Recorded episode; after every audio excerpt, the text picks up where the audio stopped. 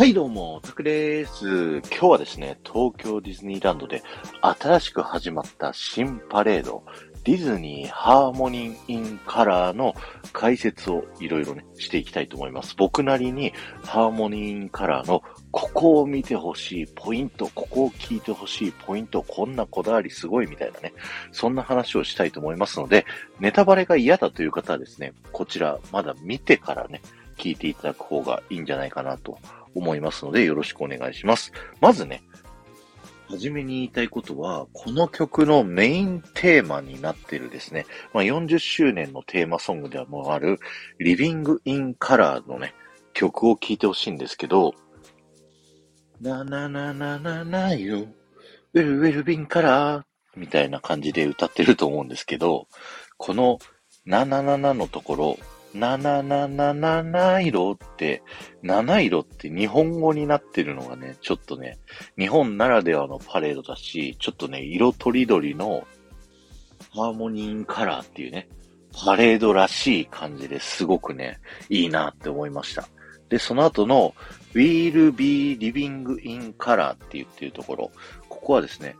僕たちにはいろんな個性があるんだっていう風なね、意味合いなんですけど、これまでのパレードのダンサーさんの衣装って思い浮かべてみていただくと結構、なんて言うんだろう、統一されてた、みんな一緒の衣装だったりとか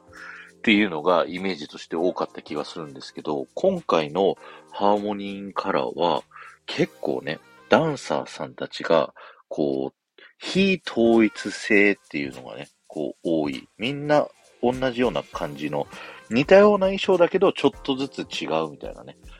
そういったところもね、ぜひ注目しながら見ていただきたいパレードかなというふうに思います。で、一個一個、あの、解説していきます。まず、ユニット1、色とりどりの夢の世界へっていうのでね、パレードが始まったとともにですね、11人の衣装のね、こう、色が違うダンサーさんたちが、こう出てきて踊るっていうね、もうダンサーが復活したっていうすっごいね、テンション上がる瞬間だと思うんですけど、その後ろにね、タイトルが書いてあるハーモニーインカラーと書いたフロートにティンカーベルがね、こう乗ってきてますと。で、色とりどりのカラフルのね、なんか三角形の形をした、まあ花びららしいですね。こういうの表現的には。でもなんかどことなく40周年のガーランドもこう連想させるような、そんな感じと、あとね、各フロートのくるくるしてるところ、注目してみていただきたいんですよ。今回の40周年の、えー、テーマ、ドリームゴーラウンドっていう、えー、言葉になってるんですけど、このゴーラウンドっていう意味は、くるくる回るっていう意味なんですよね。だから夢がこう回っていくっていうような意味合いになってるんですけど、なのでこのパレードね、いろんなフロート、アトラクションの車ね、見ていただくと、こう、くるくる回っているものが結構いろんなところにあるっていうのがね、注目ポイントになっております。このティンカーベルの場合は、このね、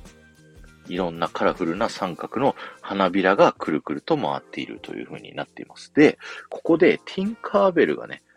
このパレードの先頭になってるんですけども、ティンクから始まるってね、あることを連想しませんか？あの、ディズニーの映画が始まるときね、ダラダダダダダって星に願いよが、こう流れながら、シンデレラ城の上をティンカーベルがこう、こうピョーってね、魔法の粉をかけるみたいな、そんな演出があって、やっぱこうディズニーの始まりといえば、ティンカーベルっていうね、なんかそういったイメージがあるのがね、僕はすごくいいなと思います。で、おまけなんですけど、 Dreaming Up はね、あの、最後のフロートが、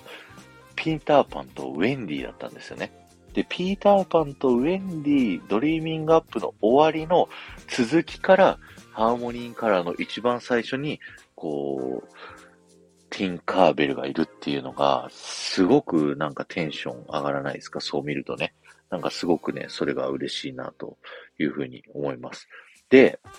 その後にね、こうキャラクターが歩いてやってくるんですけど、まず出てくるのが、白雪姫と七人の小人になってまして、で、このね、色がテーマの、えー、パレード。で、一番最初、ティンカーベル映画の頭が出てきて、その後に白雪姫が出てくるっていうのがまた胸圧展開で、それは、白雪姫っていうのが、世界初の長編アニメーション、長編カラーアニメーションの映画っていうね、いうところで、こう、このカラーのね、ハーモニー・イン・カラーの色がテーマのパレードにまさにふさわしい最初のキャラクターが白雪姫という風にね、なってるっていうので非常に熱いなと思います。で、その後いるのが、ね、アリスとディート・ダムになっています。で、このね、ティンカーベルのフロートの音楽をね、こう聴いてると、いろんなディズニー映画の音楽がこう聞こえてくるんですけど、白雪姫のハイホーだったり、シンデレラの夢は密かに、ピーターパンのユーキャンフライ、ピノキオの星に願いよっていう感じで、この後にね、こう、このパレードの中で出てくる、最初と最後の方で徒歩してる、歩いてるキャラたちの歌がね、こう結構ダイジェストで流れているっていうのがね、僕的にはこう熱いポイントになってますね。はい。で、次、第2ユニット。こんな感じでね、進めていこうと思うんですけど、新しい自分っていうのがね、テーマの、えー、ユニットなんですけど、ここでは、えー、ズートピアのね、こう、フロートが来ますね。まずはクロウハウザーっていうね、虎のパークでは新登場のキャラクターが出てきて、で、虎のダンサーたちね、セクシーな女性の虎のダンサーが出てくるんですけど、この虎のダンサーたちもね、スカートの色が違うんで、ぜひ見てみてください。で、ズートピアフロートね、ジュディとニックがいて、ニックがね、警察官の格好をしてたりとかして、あとライオンのね、こう、格好したダンサーさんが棒をね、すごいこう、揺らしてこう乗ってるみたいな。これフロリダのね、アトラクションにもなんかこの演出ありましたよね。なんかそういう感じで、えー、ぜひ見ていただきたいんですけど、ここで注目していただきたいのが、そのライオンの後ろにね、あの、サラリーマンのハムスターの、あの、キャラクターたちがこう、くるくる回ってるんですよ。で、それがこのフローとね、ゴーラウンド部分、ぐるぐる、くるくるの部分だと思うんですけど、最後の一匹だけね、この抜け駆けでアイス持ってんの。それぜひね、可愛いから見てみてください。さあ、続いて、ユニット3、ワクワクする冒険なんですけど、こちらはね、カール爺さんと空飛ぶ家の物語がモチーフになっておりまして、最初に出てくるのが、ケビンの子供たちが3匹出てくるんですけど、ケビンっていうのはその後ろに出てくるね、こう、大きなフロートの先頭側にいる、まあ、大きな鳥ですね。不思議な鳥が、これがケビンって言います。この子供たちが最初に3匹出てきて、で、カール爺さんのね、フロートになってくるんですけど、ここにもね、三角があったりするんですけど、ここはね、くるくるない気がします。なんでだろうって思うんですけどね。このフロートだけね、くるくる要素ない気がする。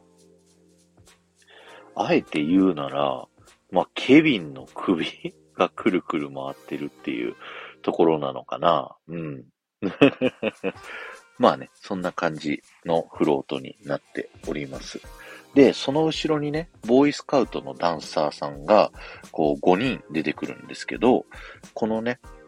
ダンサーさんたちも違うところがありまして、そういうリュックのね、こう、背負っている荷物の色が微妙に違うっていうね、えそんな違いがあったり、手に持ってる道具がね、こう違ったりするっていうのでね、ぜひ見てみてください。さあ、続いて、ユニット4ですね。未知の世界へというテーマのユニットなんですけど、ここはプリンセスゾーンのね、フロートになってるんですけど、こう、これまでプリンセスって言ったらね、お姫様たちがこう、いっぱいいるみたいな。で、王子様と一緒にいたりとか、優雅に踊ってるみたいな感じなんですけど、今回のこのハーモニーカラーのプリンセスユニットは、比較的ね、こう、現代のプリンセスたちが出ているということで、王子様がね、このフロートにはいないんですよね。で、先頭はメリダがまず徒歩で歩いてきて、その後に女性のダンサー8人出てくるんですけど、ここのダンサーさん僕すごいお気に入りでね。で、見ていただくと、その女性のダンサーさんのみんなね、髪の毛が違うんです。髪の色が違うっていうね。そういった多様性がすごいね、こう今回のパレードでは主張されてますよね。で、その後に出てくるのが、まず、モアナですよね。で、モアナの下にもね、こう三角がいろいろあったりだとか、あとね、上のところに太陽がくるくる回っているっていうのがね、こう見受けられますよね。で、その後次出てくるのが、えー、ラプンツェルですね。ラプンツェルは塔にね、こう髪が繋がってて、こう髪でぶら下がるみたいなパフォーマンスを見せてくれると。で、その後ろにいるのがポカホンタスで、くるくる回ってる要素。色とりどりの葉っぱがね、くるくる回ってるんですけど、これポカホンタスの代表曲、カラー・オブ・ザ・ウィンドっていうね、えー、そういったのが表現されてるんじゃないかなと思います。で、このね、パレードのフロートに乗ってる3作品、それぞれ太陽が、えー、モチーフになっておりまして、モアナは言わずもがな、ドーンと太陽ありますと。で、ラプンツェルは、ラプンツェルの舞台、コロナ王国の紋章が太陽になっていると。そして、ポカホンタスは、こうね、ひまわりの花。ひまわりは太陽をね、象徴しているということで、こうね、どれも太陽がモチーフになっているっていう風になってます。で、あとね、ミーコがビスケット持ってるんですけど、これね、あの、ジョン・スミスから、あの、ビスケットもらって、すぐにジョン・スミスに懐くっていう時のね、ミーコね。それ可愛いよね。で、このフロートの後ろにはダンサー、5人の女性ダンサーさんがいるんですけど、この女性ダンサーさんもカラーオブザウィンドのね、こう、風の、七色の風のね、衣装になってます。で、ここのダンサーさんだけね、僕がこう見た限り、みんな同じ衣装な気がしてます。なんでだろうね、気になります。で、あと、そうだ、このフロートユニットのね、曲聴いていただきたいんですけど、メリダがタッチザスカイ、モアナがどこまでも How far I'll go で、ラプンツェルが自由への扉 When will my life begin で、ポカホンタスが川の向こうへ Just around the river bend っていうね、4曲なんですけど、この曲ね、あのー、ラプンツェルとポカホンタスとかは結構有名なメインの曲じゃない曲になってたりするんです。で、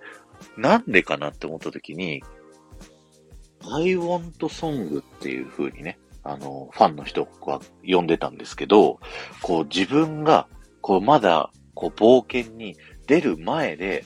こう未知の世界がこう待っているみたいなこのユニットテーマ、未知の世界へなんで、そういったこれからの自分を歌う曲っていうので統一されてるっていうのがね、またちょっと熱いなというふうに思っております。さあ、続いて、ユニット5、家族の絆っていうね、ところで、こちらですね、あの、すごい、フロートの数が多いユニットになってるんですけども、えー、Remember Me とミスターインクレディブルとトイストーリーとシュガーラッシュ、ここまでで1個のユニットになっております。まず最初出てくるのは、ダンサー7人、リメンバーミーのね、こう、死者の国の動物がイメージされた、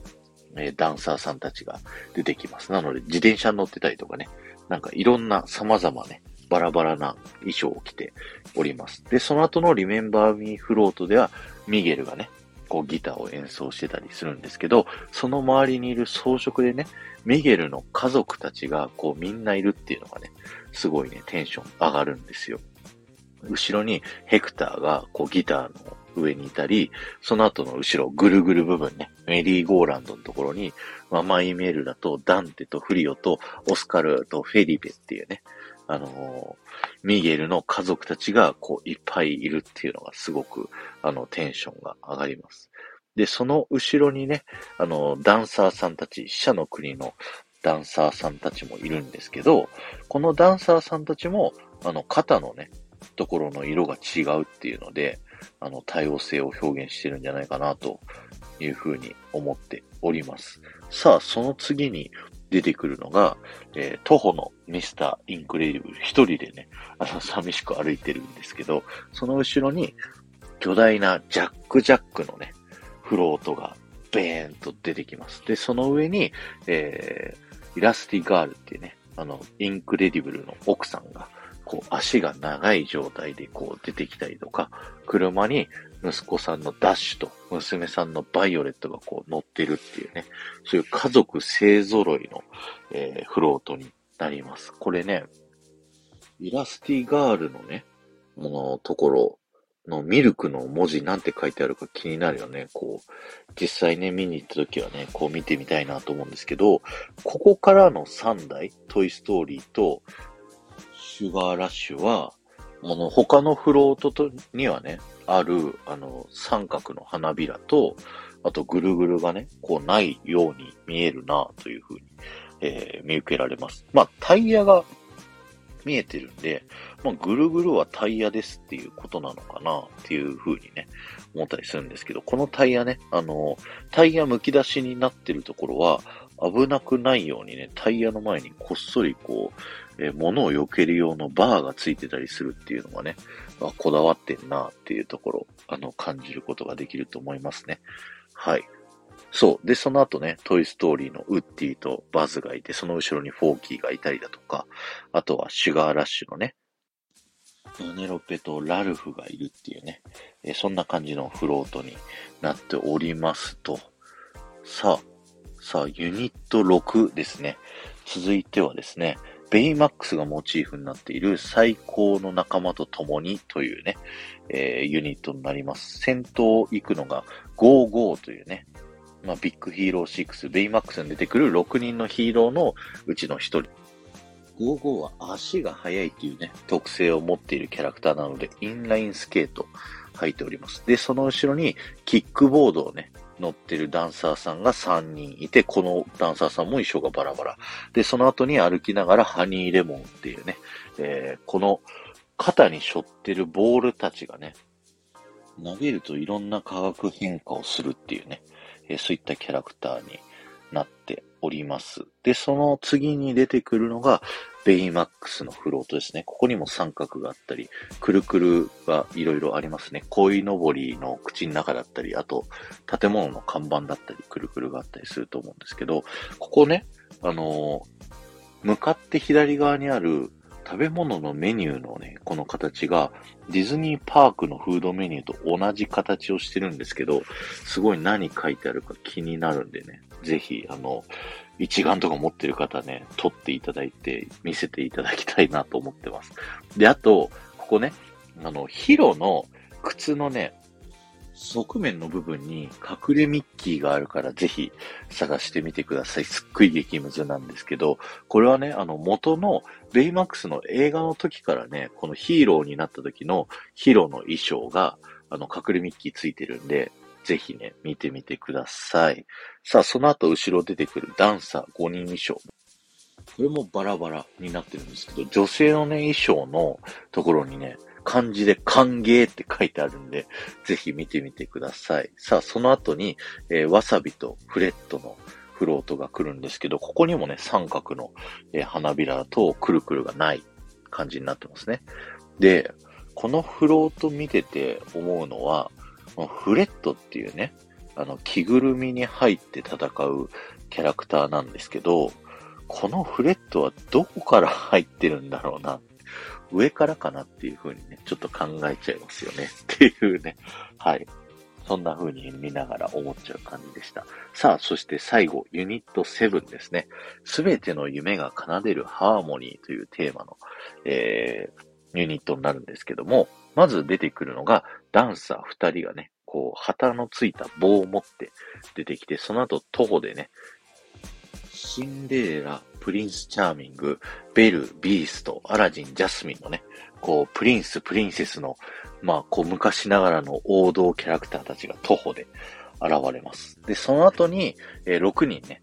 ダンサーが男女ペアで出てくるんですけど、この人たちもね、一緒かなーっていう風に見えるんだけど、なんかスカートだったりマントだったりの色合いがね、多分微妙に違うんじゃないかなって思う。多分ね。で、その後出てくるミッキーフレンズ、ミッキー、ミニーたちが出てくるフロートですね。ここにもいっぱいね、花びらといろんなくるくるしてるのが風車であったりとかね、あるんですけど、ここで注目していただきたいのが、ミッキーとミニーの後ろにね、こうくるくる回ってる風車があるんですけど、その回ってる中で、大きい丸とちっちゃい丸がこう回ったりしてるんですよ。で、この丸のね、一番手前の部分、ちっちゃい丸が、こう、綺麗な丸じゃなくて、ちょっと歪な形の丸をしていて、で、一個その後ろ側、大きい丸がね、まん丸で、一回り大きくなってるんです。で、これをよーく見てると、丸の形がうまく重なった時に、隠れミッキーになっておりますので、ぜひね、こう、よーく見てみてください。で、このフロートですね、あの、ミッキーとミニーは正面向いてるんですけど、あの、そっからね、左右に分かれて、キャラクターが分かれている。かつ、ミッキー、ミニーのその奥にいるグーフィーたちがいるね、フロートは、この花びらにディズニーキャラクターのイラストが描かれてたりするんですよ。そう。で、そこでね、これまでパークに出てこなかったティアナだったり、ミラベルだったり、ソウルフルワールドの22番だったりとかね、そういったいろんな多種多様のキャラクターが出てくるっていうのでね、ちょっと熱い展開ですよね。これはテトリスさんの配信で聞いて知ったんだけどね。で、あの、アウト側、イン側、外側、パレードルートの外側と、パレードルートの内側でですね、あの、見れるキャラクターが違ってくるので、今回ね、全部喋りたいと思うんですけど、まずアウト側、外側ですね。まずいるのが、ミッキー、プルート、チップ、デイジー。ここはキャラクターとしています。そしてイラストとして、えー、プリンセスと魔法のキスのティアナ、えー、インサイドヘッドの悲しみ、ライオンキングのシンバ、ソウルフルワールドの22番、で、アナと雪の女王のオラフ、そしてカーズの、えー、ライトニングマックイーンがいます。すごいね。で、イン側、内側にはですね、キャラクターとして、ミニー、グーフィー、デール、ドナルドがおりまして、そしてイラストね、花びらの中に、ウォーリー、ジーニー、あの夏のルカのルカ、そしてミラベルと魔法だらけの家のミラベル、そしてファインディングにものドリー、そしてスティッチというね、キャラクターたちを見ることができますので、ぜひ好みのキャラクターがいる側でね、座ってみていただくといいんじゃないでしょうか。さあ、そのミッキーたちのフロートが過ぎた後はですね、えー、徒歩キャラクターで、ホーレスとクララベル、そしてマリー、ベルリオーズ、トゥールーズ、オシャレキャットのキャラクターたちですね。で、最後、ピノキオ、ゼペット、ジミニークリケット、キャラクターが徒歩で歩いてきて、最後、ドコモ、スポンサーさんありがとうございます。ドコモさんのフロ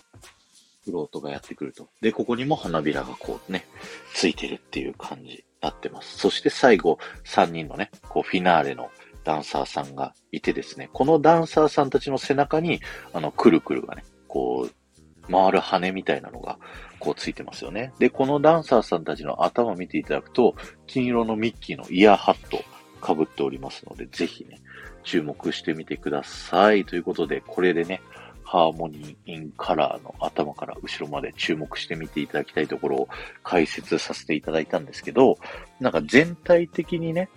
僕面白いなって思ったところが、あの、多様性をすごく意識されてるっていうところが、このパレードにあると思っていて、ダンサーさんのね、衣装が一人一人違ったりだとか、曲の歌詞の中で、えー、We'll be living in color 僕たちはいろんな個性があるんだっていう風にね、こう言っていたり、あと、77色ね。